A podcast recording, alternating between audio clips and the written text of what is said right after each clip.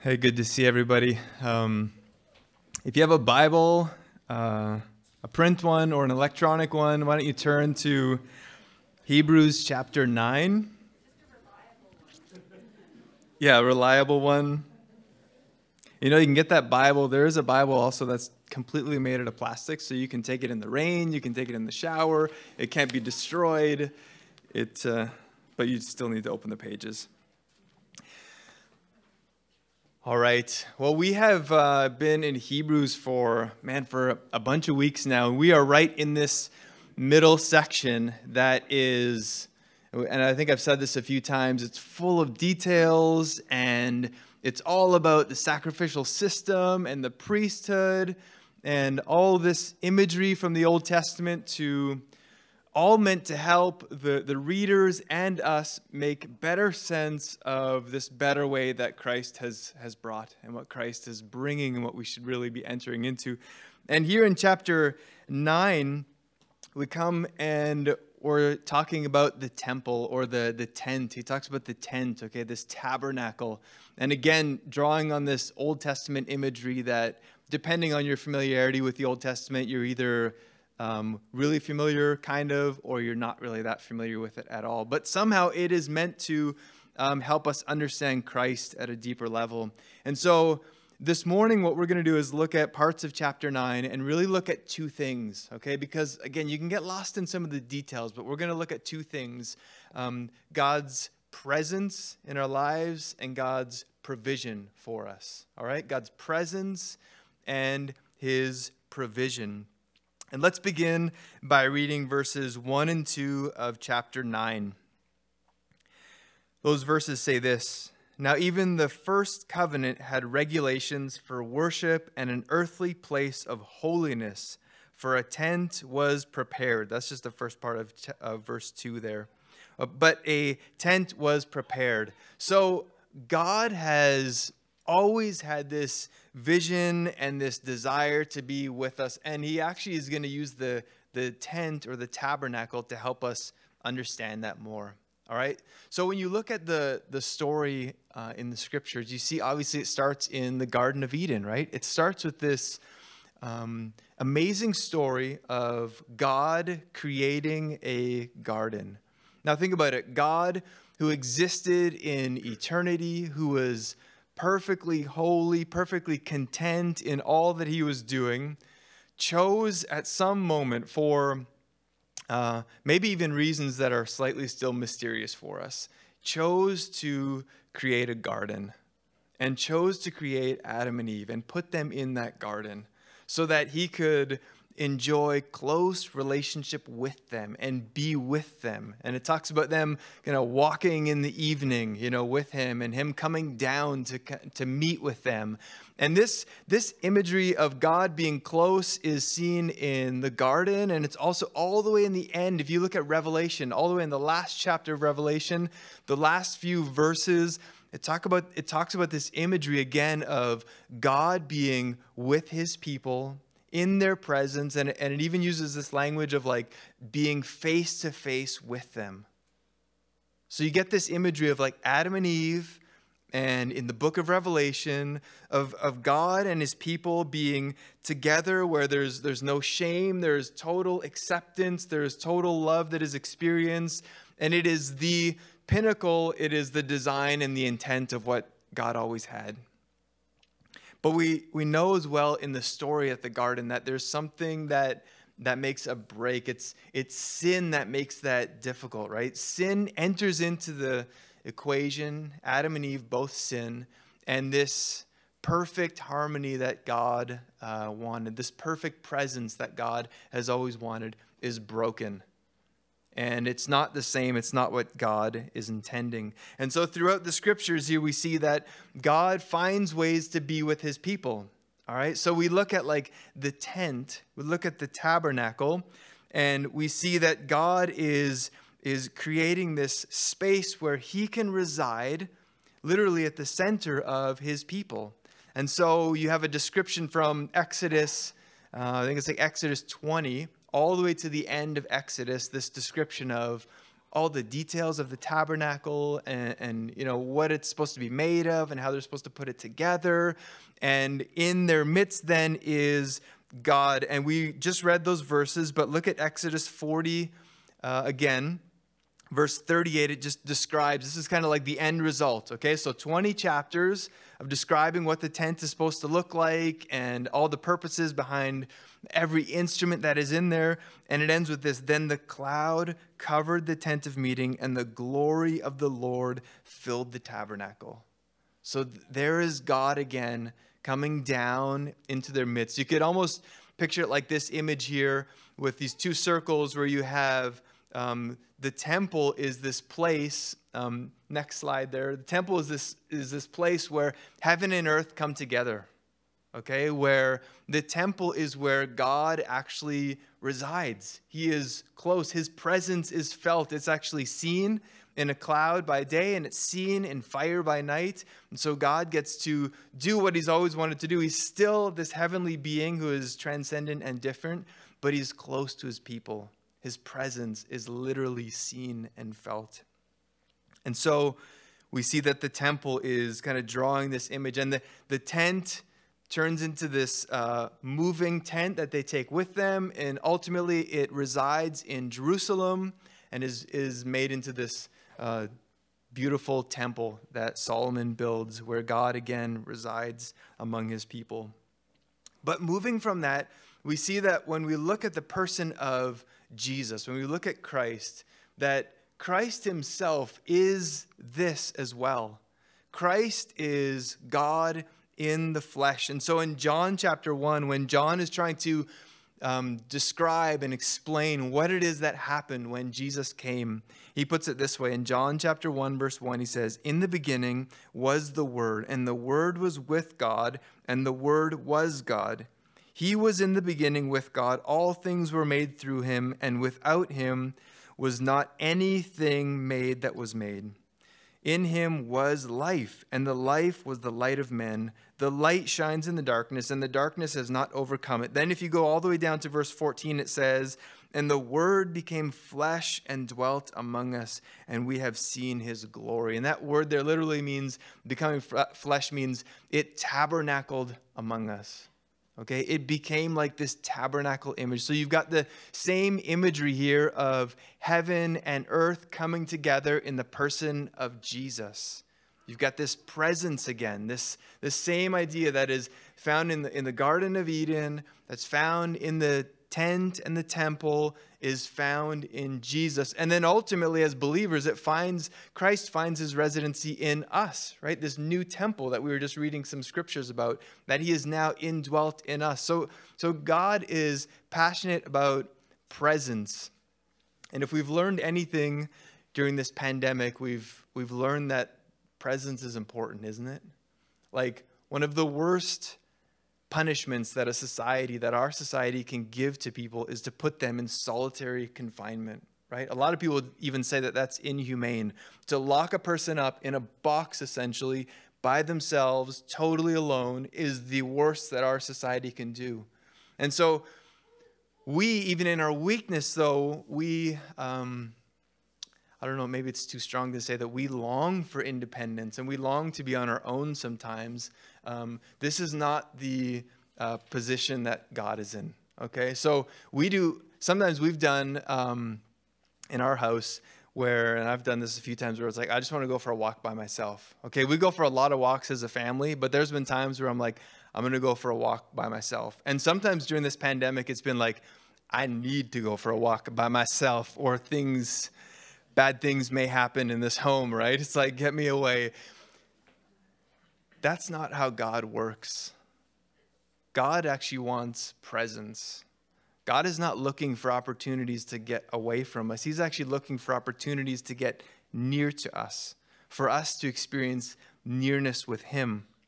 And so, this idea of the presence of God coming here in the form of a, of a tent and and ultimately coming in the form of Jesus is not just a um, incidental like side note to what's happening here. That's actually like the bedrock of what this text is getting at is that God wants to be near us. And so Do you believe the idea that God wants to actually be with you? Do you actually like take that in and take that to heart? Or is it something that is maybe easier to think about in terms of an idea, but maybe not in terms of a reality?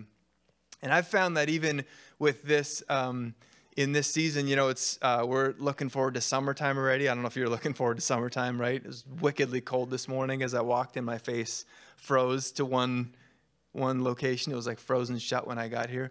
Um, I was like, oh, summertime, you know.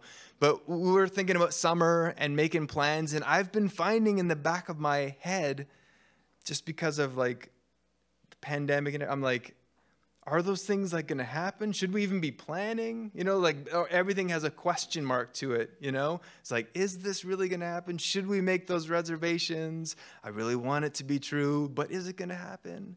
And maybe that's your experience even with this idea of the, the presence of God and of God wanting to be with you and God wanting to know you. Maybe there's like a questioning Maybe there's even like a recoiling because you're like, is that true? Is that what God is really like? Is that even what like this is saying? And can I just like remind you, it is what it's saying. God wants to be near you. God wants to know you.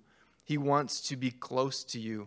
And the things that we we use, the excuses we use to kind of drive a wedge in that truth, are things that are not found in Scripture. And so, this text specifically, and I've probably said this every week, this text and this book is meant to remind the believers of these truths because they're like tempted to, to go the opposite direction. And so he's using these imagery, these images from the Old Testament to say, this is what God has been doing the whole time. And here's the full reality of it it's fully seen in Christ. But if we read this chapter, we also see that there is um, there's definitely a sense of like some separation here right? There's definitely a sense of like there's there's some division in a sense. There's something that separates us. And as the tent is even described here you get a sense of um, god is in one place and we're in another. So let's look at verses 1 through 5 again or let me just start in verse 2 and we'll see this description of the temple, all right? It says this For a tent was prepared, the first section in which were the lampstand and the table and the bread of the presence. It is called the holy place.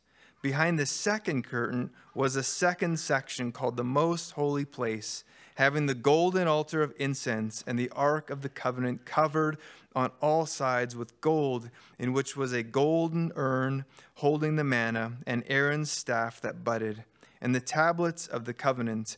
Above it were the cherubim and the glory overshadowing the mercy seat. Of these things we cannot speak in detail.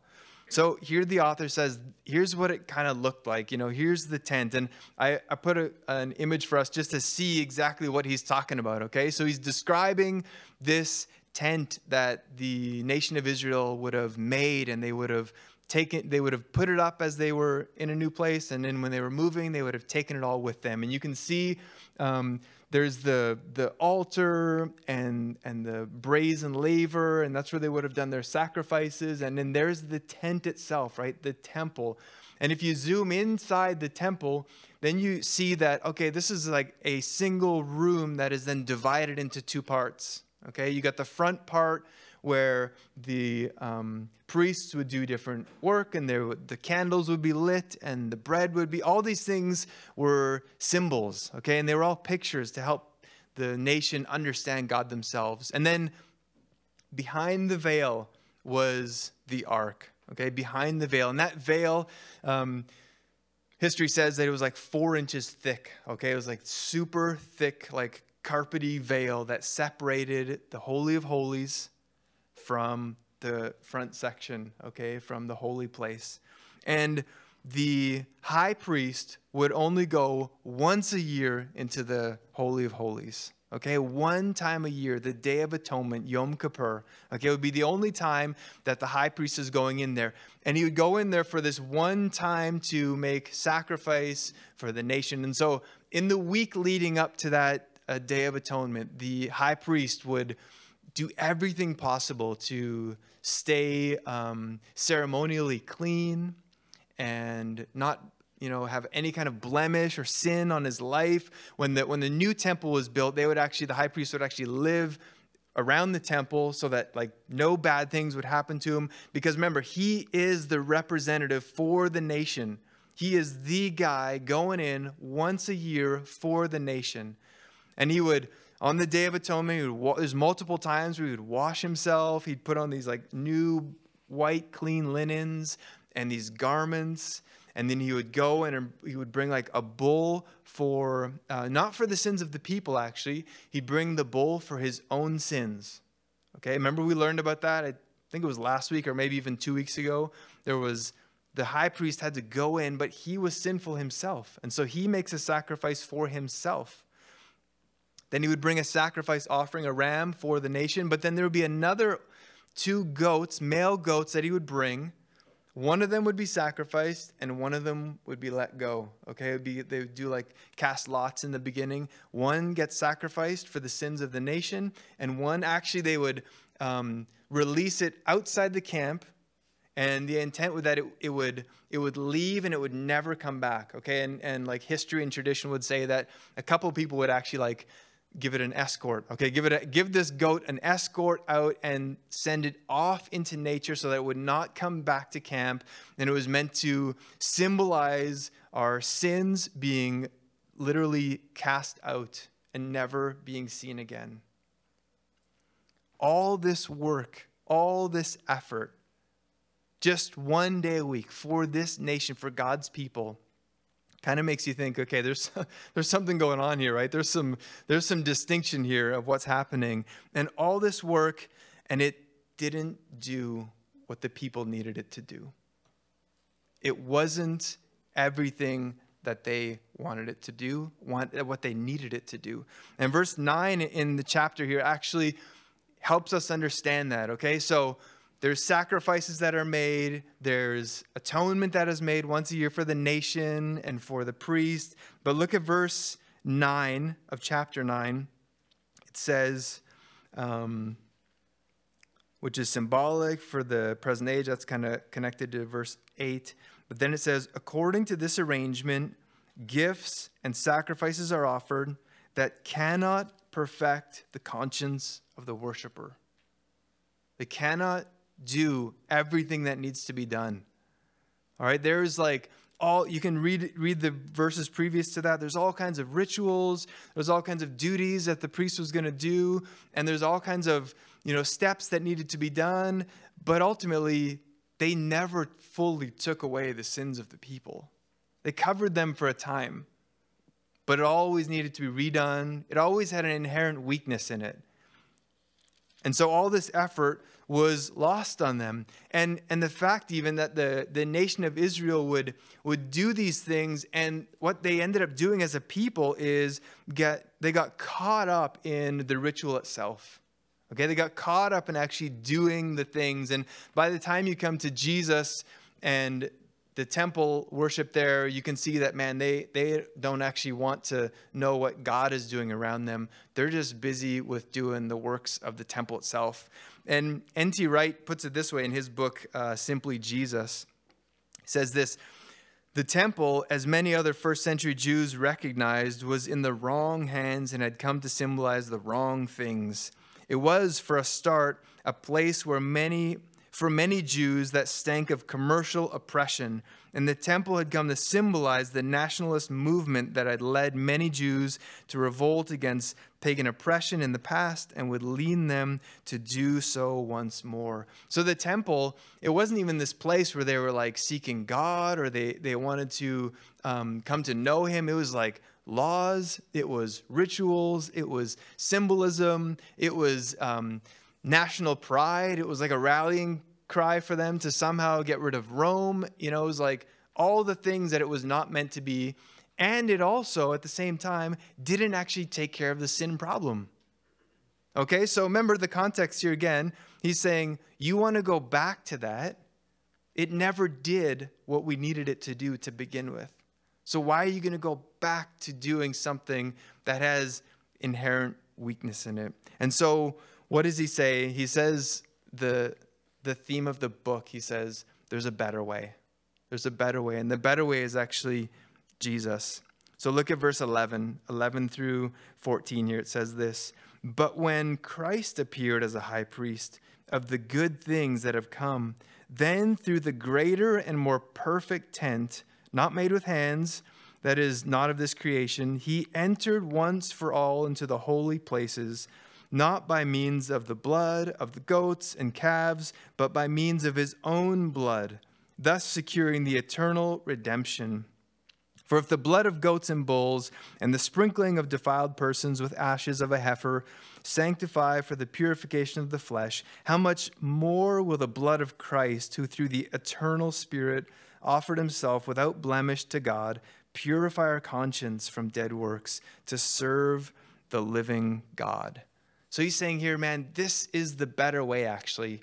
The better and more complete way is the work that Christ did the work of Jesus on the cross. And so, what is it that was this just all symbolism in the Old Testament? Or was this like reality? Or like what what was going on here? What is God doing?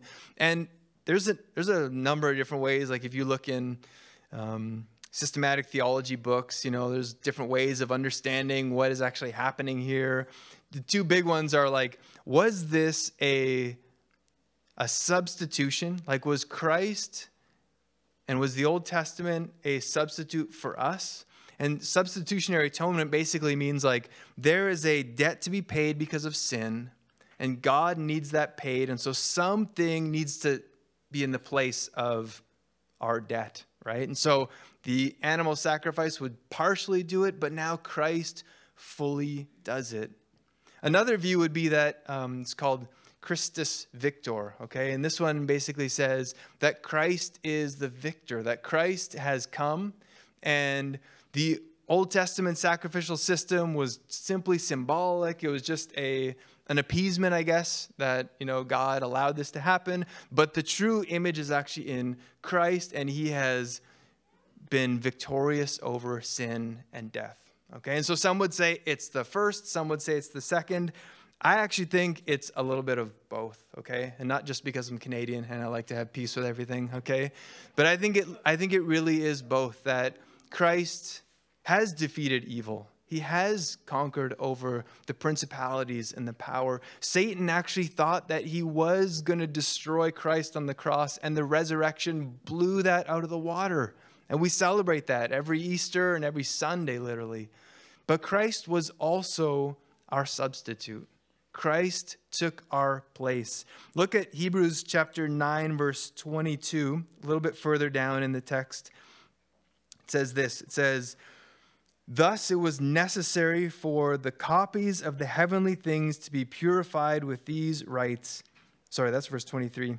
Verse 22 says, Indeed, under the law, almost everything is purified with blood, and without the shedding of blood, there is no forgiveness of sins. So the author says here listen, you cannot have the forgiveness of sins without the shedding of blood. But the, the blood that was shed of animals, bulls, goats, those, those are not perfect, perfect sacrifices. It took something greater, it took something better. And so the author here is trying us to get us to see that Jesus is that better. Jesus was that perfect sacrifice, and his blood, his spilt blood, was literally necessary. It had purpose behind it. It wasn't just symbolic, it had meaning behind it. And I think Isaiah 53 captures this uh, beautifully. It says this in verse 6 And the Lord has laid on him the iniquity of us all. Verse 7 says, He was oppressed. This is talking about Christ. He was oppressed and he was afflicted, yet he opened not his mouth. Like a lamb that was led to the slaughter, and like a sheep before its shearer is silent, so he opened not his mouth. So Christ was for us literally a sacrifice, but it wasn't one that, um, you know, it wasn't like cosmic child abuse. You know, it wasn't like God saying, okay, Jesus, you're going to be, I'm going to beat you down. What we see actually is that it was willing sacrifice. And Jesus himself says, There is no greater love than a man to give himself for another, right? And that's exactly what Jesus did. He willingly laid down his life for us. Nobody made him do it, nobody forced him, you know, kind of arm behind the back. It was like, no, he went through this willingly for us. So, though Israel was kind of lost in the symbolism of the tabernacle, we are reminded and, and we are, I mean, thankfully, we have these texts even to help clarify for us what was actually going on here. It was all centered on Christ, everything was pointing to Jesus. And so, what's the point here? And we didn't plan this, but Twyla's um, confession time and even the songs um, just all centered around the same thing, and it comes down to the heart. Okay? What the sacrificial system really was all about, and the work that God is always doing through the person of Christ is a work of our hearts. And so, Psalm 51 16 says this For you will not delight in sacrifice, or I would give it. You will not be pleased with a burnt offering. Okay, this is David, okay, with the sacrificial system existing. He's seeing it in his city happening every single day. He sees his nation centered around this in Jerusalem. This is what he's writing. This is what he's saying. You will not be pleased with a burnt offering. But then, verse 17 the sacrifices of God are a broken spirit, a broken and a contrite heart, O God. This is what God is looking for. This is what the sacrificial system was all about. It was about people acknowledging their sin and their brokenness, and a, a loving, gracious, merciful God saying, I want to be with you. I'm going to make a way for you. And, and people saying, God, I can't do this. I, I put my trust in you. It's a contrite heart. And I was listening to this song uh, yesterday. Um, I think it's actually an old chorus, or you know the song Hosanna. I think like Hillsong did has done a new version. I think it's an oldie though, right? Technically, it's a you know it's like an old chorus. Okay, I probably sang it in the '90s, maybe I don't know when it was written, but um, in there, as I was listening listening to that song, it has this line that says, "Break my heart for what breaks yours, everything I am for your kingdom's cause." That's what David's talking about. The sin that breaks God's heart and us recognizing that and, and getting a sense of that at a, at a heart level. And so, this is what the author is trying to get the, the audience there to see that we have a, a, a greater high priest, we have a, a greater sacrifice that is for us, and it's totally wrapped up in Christ. And so, what's the result of it? Let's, let's close with this. Um, verse 14 there says this how much more will the blood of Christ, who through the eternal Spirit offered himself without blemish to God, purify our conscience from dead works to serve the living God? So look at three things there. First is that we have a purified conscience. So the thing that the sacrificial system couldn't do that we saw in verse 9, it clearly said it cannot do that. It can't clear your conscience. Now this is saying the work that Christ has done actually can purify your conscience. That you can live as a believer not under the weight of guilt and shame. And, and that, I think that's a hard reality for us to, to live within. Because whether it's our, our own selves um, living under the weight of sins that we've done in the past, things that we know that we've, we've felt guilt and shame for, whether rightly or wrongly, but we've felt those things with them. They, they're like still, they're like clinging on to us. They're like baggage that we're dragging down a hallway.